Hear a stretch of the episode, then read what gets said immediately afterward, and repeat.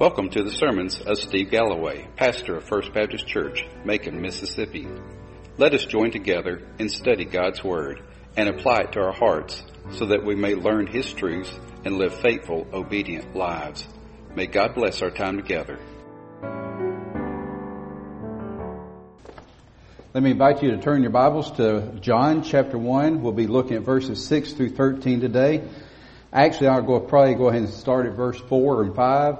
This will give me an opportunity just to make sure that we are on course from where we left off last week because what we left off last week is very important to this week. So allow me to read John chapter 1, begin with verse 4 and going through verse 13. In him was life, and the life was the light of men. The light shines in the darkness, and the darkness did not comprehend it. There came a man sent from God whose name was John. He came as a witness to testify about the light, so that all may, might believe through him. He was not the light, but he came to testify about the light. There was the light, the, the true light which, coming into the world, enlightens every man. He was in the world, and the world was made through him, and the world did not know him. He came to his own, and those who were his own did not receive him. But as many as received him, to them he gave the right to become children of God, even to those who believe in his name, who were born not of blood, nor of the will of the flesh, nor of the will of man, but of God. Let's bow together. Lord, we do love you. We thank you for the truth of your word. We pray that as we study today these truths, Lord, that you'll show us not only who the light is, but Lord, how we ought to be uh, receivers of the light and also witnesses of the light. Or may we be found faithful. In Jesus' name we pray. Amen. Today we're going to hear about a man that was sent by God to be a witness to the light that we find in verses 4 and 5. 4 and 5 say, In him Jesus was life, and the life was the light of men. The light, Jesus, shines in the darkness, and the darkness did not comprehend or overcome it. So we know that the light is Jesus. Uh, in Him is the Word, the Word that spoke everything into creation. Everything that exists was spoken into creation by Jesus. He came into the world now in flesh. He is the incarnate Jesus, the incarnate God with us. Uh, he's the long awaited fulfillment of the prophets, prophesying promising the Messiah to come. So he is the Messiah. He is the long awaited fulfillment of the prophecy. The problem is, it had been 400 years since a prophet of God had spoken to his people. Do y'all know that's a long time? Can you imagine going back in history to 1619 and trying to remember that a promise was given to you would it mean anything to you today? If it had not been fulfilled in 400 years, why would you think it would ever be fulfilled? The problem is, more than likely, you would have forgotten about it, wouldn't even be include, you know, have a clue about it. In other words, it wouldn't mean anything to you because you wouldn't know anything about it. The good thing is that the Jewish people were excellent at knowing the history. They were excellent at knowing the scriptures, the Old Testament scriptures. Uh, any any good Jewish man would spend time in the synagogues hearing the Word of God read and shared about. Anytime that he would go, typically there would be a passage of Scripture. Usually a passage from uh, one of the prophets was also read, and they would discuss what it meant. And so the Jewish people were very good at knowing the Old Testament, and they remembered all that the prophets had foretold. Uh, the problem is that as the prophets had shared these messages, they didn't receive them very well then, and so they were not always expecting anything to truly come into being from them now. But the, they, they continue to strive to live by the Word of God, the, the laws of God written through Moses. And they did still believe that God would keep his promises. Problem is, they always had their own expectations of how God would fulfill his promises. But picking up verse 6, we see a man named John. It says that he is sent from God. Now, we're reading out of the book of John. However, the author of the book of John, which is John the Apostle, uh, the son of James, I mean, the brother of James, the son of Zebedee, he is not this John. As a matter of fact, he never mentions himself in the book other than by referring himself as the one whom Jesus loved. He never refers himself to John in this book. So the John that we see in verse 6 is not the writer John. It is the man that we know as John the Baptist, Baptist or the John the Baptizer, either way. Uh, why, you don't see that term in the, in the scriptures. You don't see John the Baptist. You basically see the word John and you know this is John the Baptist because he is one who is He's been out in the wilderness. He has been called by God to be a forerunner of Jesus Christ. He's been called to, to call people to repentance for their sins. And when they do repent of their sins, He baptizes them as a sign of the remission of their sins, the forgiveness of their sins. And so we look and we see that this man, John, he came with a message of repentance. Now, in the other Gospels, it tells us a little bit more about God, uh, about John. It doesn't just say that he was sent from God. It describes his birth in, in other scriptures. And the birth is quite unique. Matter of fact, his parents, Elizabeth and Zacharias, were fairly old. They were past the childbearing stages of life. And yet, while Zacharias was in the temple serving, God spoke to him and said, Zacharias, you will have a son and his name will be John. Matter of fact, Luke chapter 1 verse 16 and 17 gives this statement about this son that John would have, uh, that Zacharias would have. And he will turn many of the sons of Israel back to the Lord their God. It is he who will go as a forerunner before him, Jesus, in the spirit of and power of Elijah, to turn the hearts of the fathers back to the children, and the disobedience of the attitudes of the righteous so as to make ready a people prepared for the Lord. So this John, John the Baptist, John the Baptizer, had a special calling from God upon his life. If you remember as we were going through Romans, we got to that passage where it talked about predestined and ordained and called and things of this nature. And we, we dealt with that fairly intensively. And we looked and said that there are certain people that God specifically called for a specific purpose. We saw that in Moses, how he kept him alive as an infant, how he spoke to him out of the burning bush and called him to a specific ministry. We see a man named Samuel who God called to, to be, uh, to, to call Saul as a king, and then later David as a king. We see John being from birth called to a special purpose. So there's specific people throughout the Word of God that have a very special calling, an anointing from God upon them. And John was one like that. Well, what was John's purpose? Well, his purpose was from what we see in verse uh, 6 and 7 that he was sent from God to be a witness, to be a testifier of the light. Who is the light? From verses 4 and 5, we know that the light is Jesus. So John came to be a witness to testify of the light. Now, why was that important? If you remember what I just shared a minute ago, it had been 400 years since a prophet of God had come to share a witness to the people about, especially about the prophesied Messiah, the one who was to come. And so John is really the final prophet the final Old Testament prophet or a brand new New Testament prophet, whichever way you want to look at it. He is a prophet of God sent in the, in the spirit of Elijah for a purpose to point people to the light. Say, here is the light. Here is the promised Messiah. Here is the Son of God. Here is the one who came to save mankind from his sins. Matter of fact, that's exactly what he says. Behold the Lamb of God who comes to save man from his sins. And we look and we see that John had this special calling. God needed a man like John to say, it is time.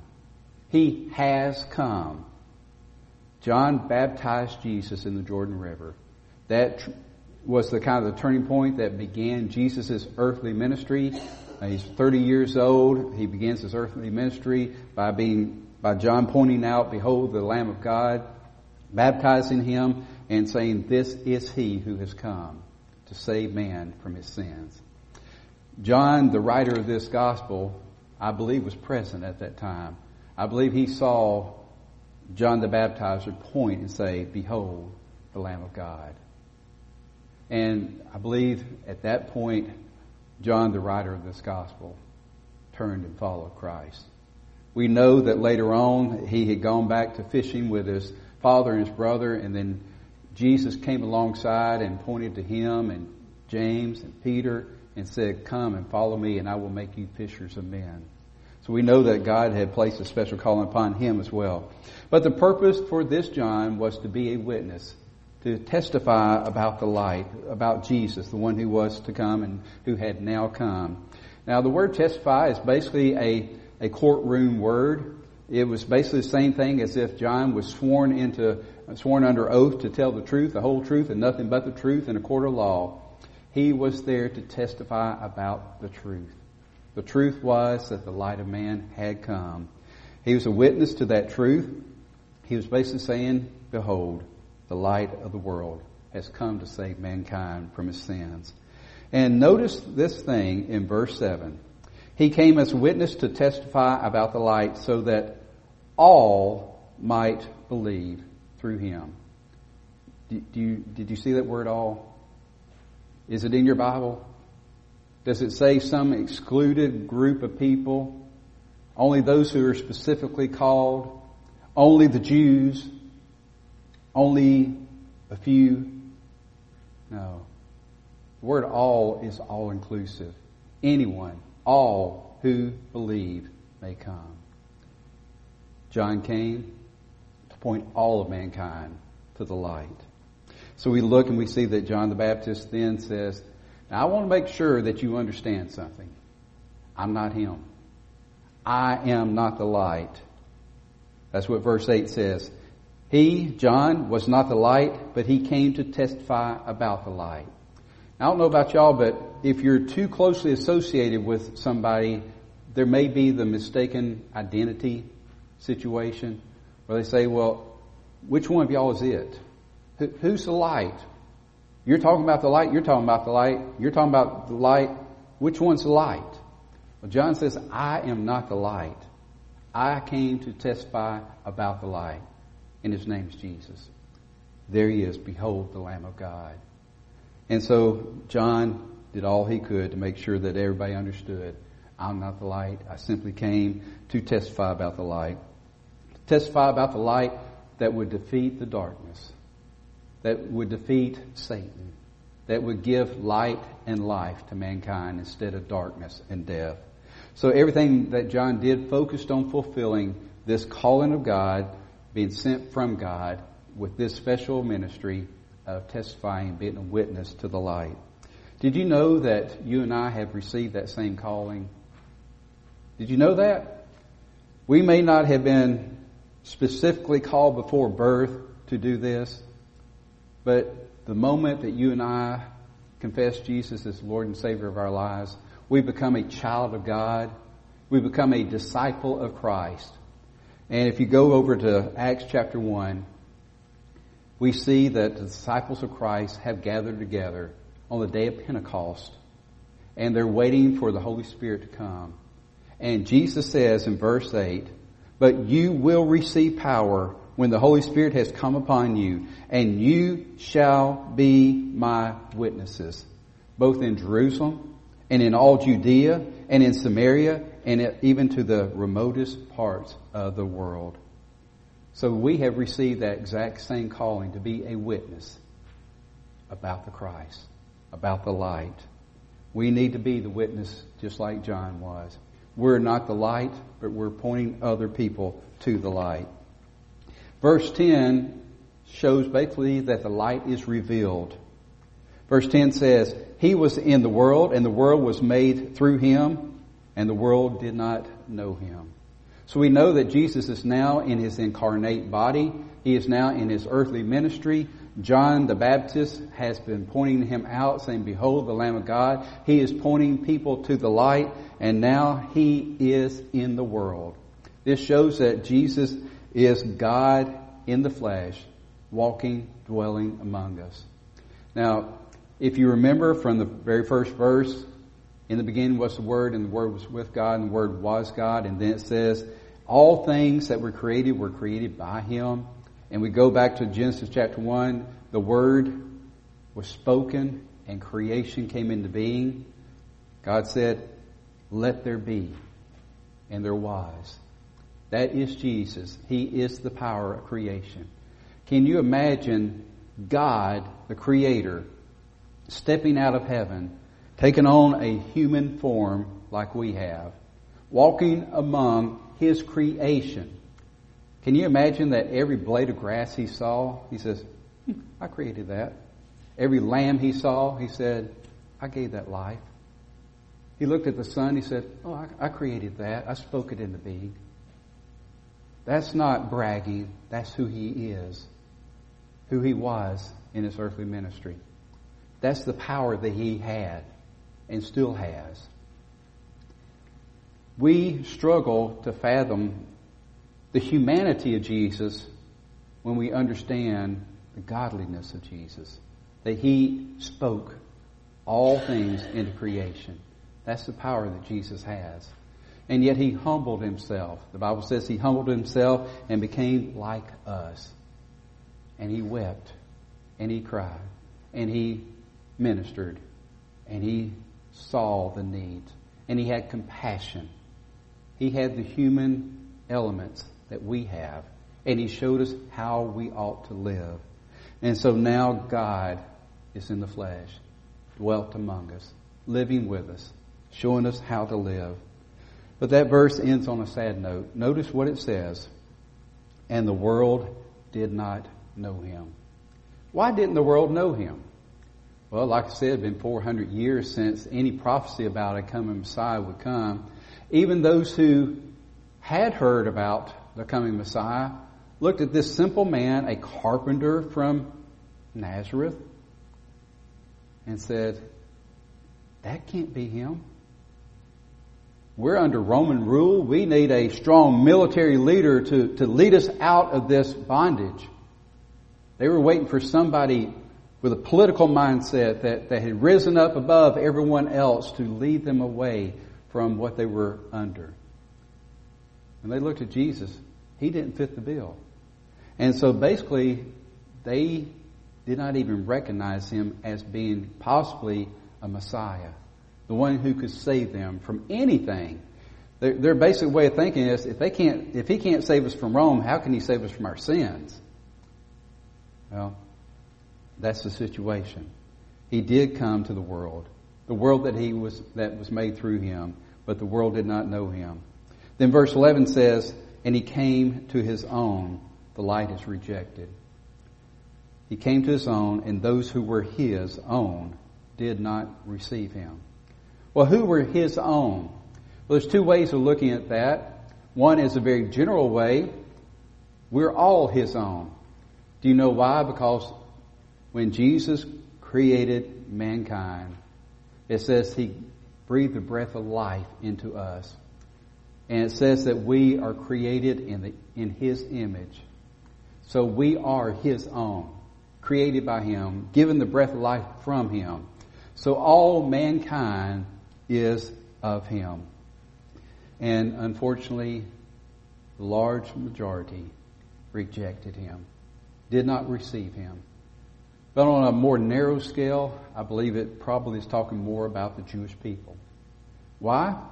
Because God had chosen them as his special people, the people of God, his chosen nation. And he had given the prophets to go to the people, the Jewish people, to prophesy about their sinfulness, to try to draw them back into a right relationship with the Lord. He promised through the prophets that a Messiah would come. So it was the Jewish people who were the ones who should have been waiting and expecting the Messiah to come. Yet, what verse 11 says, He came to His own, and those who were His own did not receive Him. Now, there's a difference between verse 10, the world did not know him, and verse 11, and they did not receive him. One just simply did not recognize him as who he was. They just didn't know that this was the Messiah, the Son of God, that it was God in the flesh. Verse 12, I believe, shows that the Jewish people had received the prophecy. They had John the Baptist pointing to this man saying, That's him.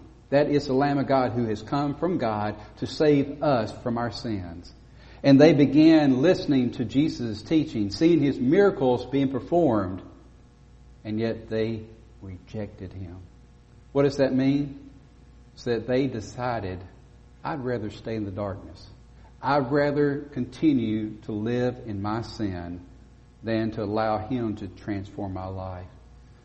I'm comfortable with who I am and what I'm doing. I don't want to change. So I reject the gift that God has given me through His Son, Jesus Christ. So we look and we see they, they desire to remain in darkness instead of coming to the light. Verses 12 and 13 are a beautiful passage. It's the light received. After we read verses uh, 10 and 11 where the world did not know him and those of his own did not receive him, we say, well, he came for nothing. Nobody's going to accept him. But verse 12 says, But as many as received him, to them he gave the right to become children of God, even to those who believe in his name. There's hope. There are some who will receive Jesus. The thoughts of the scriptures, you would think that the Jewish people especially would have been rejoicing when anybody pointed to a man and said, Behold the Lamb of God. Here is your Messiah. Here is the one who God promised. You would think that they would say, Finally, He is here. Let us praise Him. Let us worship Him. Let us go to Him and follow Him. But that did not happen. Matter of fact, the Jewish people as a whole pretty much rejected Jesus. There were some who did eventually receive him, but the majority who received him were not Jews. They were the Gentiles. And it was later in Jesus' ministry and even, even later when his apostles went out to the Gentiles to begin preaching the gospel that they received this gift of salvation and eternal life. But notice what verse 12 says. As many as received him. Is there any restrictions there? Any group of people that you have to be a part of? Any special calling that you have to receive before you can receive? No. As many as receive him. That means anybody who comes to Christ through belief can receive him. Now, we look and we see there's a there's really a gospel message here. I refer back over to Romans quite often to what I call the Roman road. The end of the Roman road says that if we confess our sins, I'm sorry, we look and we say, if we confess with our mouth that Jesus is Lord and believe in our hearts that God raised him from the dead, we shall be saved. Notice the two things. If we confess that Jesus is Lord, that is saying a surrendering to the Lordship of Christ in my life. And believe that God raised him from the dead, we shall be saved. What are the two words here? For as many as receive him, to them he gave the right to become children of God, even to those who believe in his name. Now we've gone through the process of salvation a number of times, especially as we went through Romans. We know that there has to be a calling from God. There's a general calling from God for all mankind. We know that there has to be a, a, an action of the Holy Spirit in our lives. I believe that the Word of God, through the Spirit of God, draws people to salvation. I believe that it is a work of God in our lives that produces even the faith that we have to believe. But even then, there is an act of man that has to take place before salvation occurs. We must take what God has given us through His Word, through His Spirit, through His calling, and confess, surrender to the Lordship of Christ, and believe that He truly is the Son of God, that He died in our place for the guilt and the penalty of our sins, that He rose from the dead to overcome the darkness and death and give us light and life. When we believe, then we can receive. For as many as receive Him, we become children of God. Before we believe, before we receive, we're enemies of God. I shared this last Wednesday night when we were dealing with the topic of peace. We may not be blaspheming the name of God, we may not be shaking our fist at Him, but without Christ in our hearts, without a, a, a surrendered life to Him, without true salvation, we are enemies with God. The Bible says that we were at in, intimacy, enmity with God. I'm trying to get that word out. Enmity with God. Basically says we're against God. Our lifestyle is saying, you're not in control of me. I am. But when we surrender our lives to the Lord, then He is in control. He is Lord of our lives. And we believe that He is the Son of God that saved us from our sins. And so we go through this process of salvation and we receive and we become children of God. Before we were enemies with God, now we're His family. Big difference there. And the Bible says that when we are in His hands, no one can take us out. We belong to Him. He bought us with a price. We're in His hands, in His grip, and no one, Satan, no one can take us out. We're His forever. So we look and we see that the light is now received. Now verse 13 kind of gives us a little bit more information. It says, who were not born of blood, nor the will of the flesh, nor the will of man, but of God. Now, what's that word? Not, not of blood. Actually, if you look in your Bible, there may be a little number or a symbol, and there may be a little footnote, and it says that that word actually means bloods, plural. What does that mean? Well, it basically means this.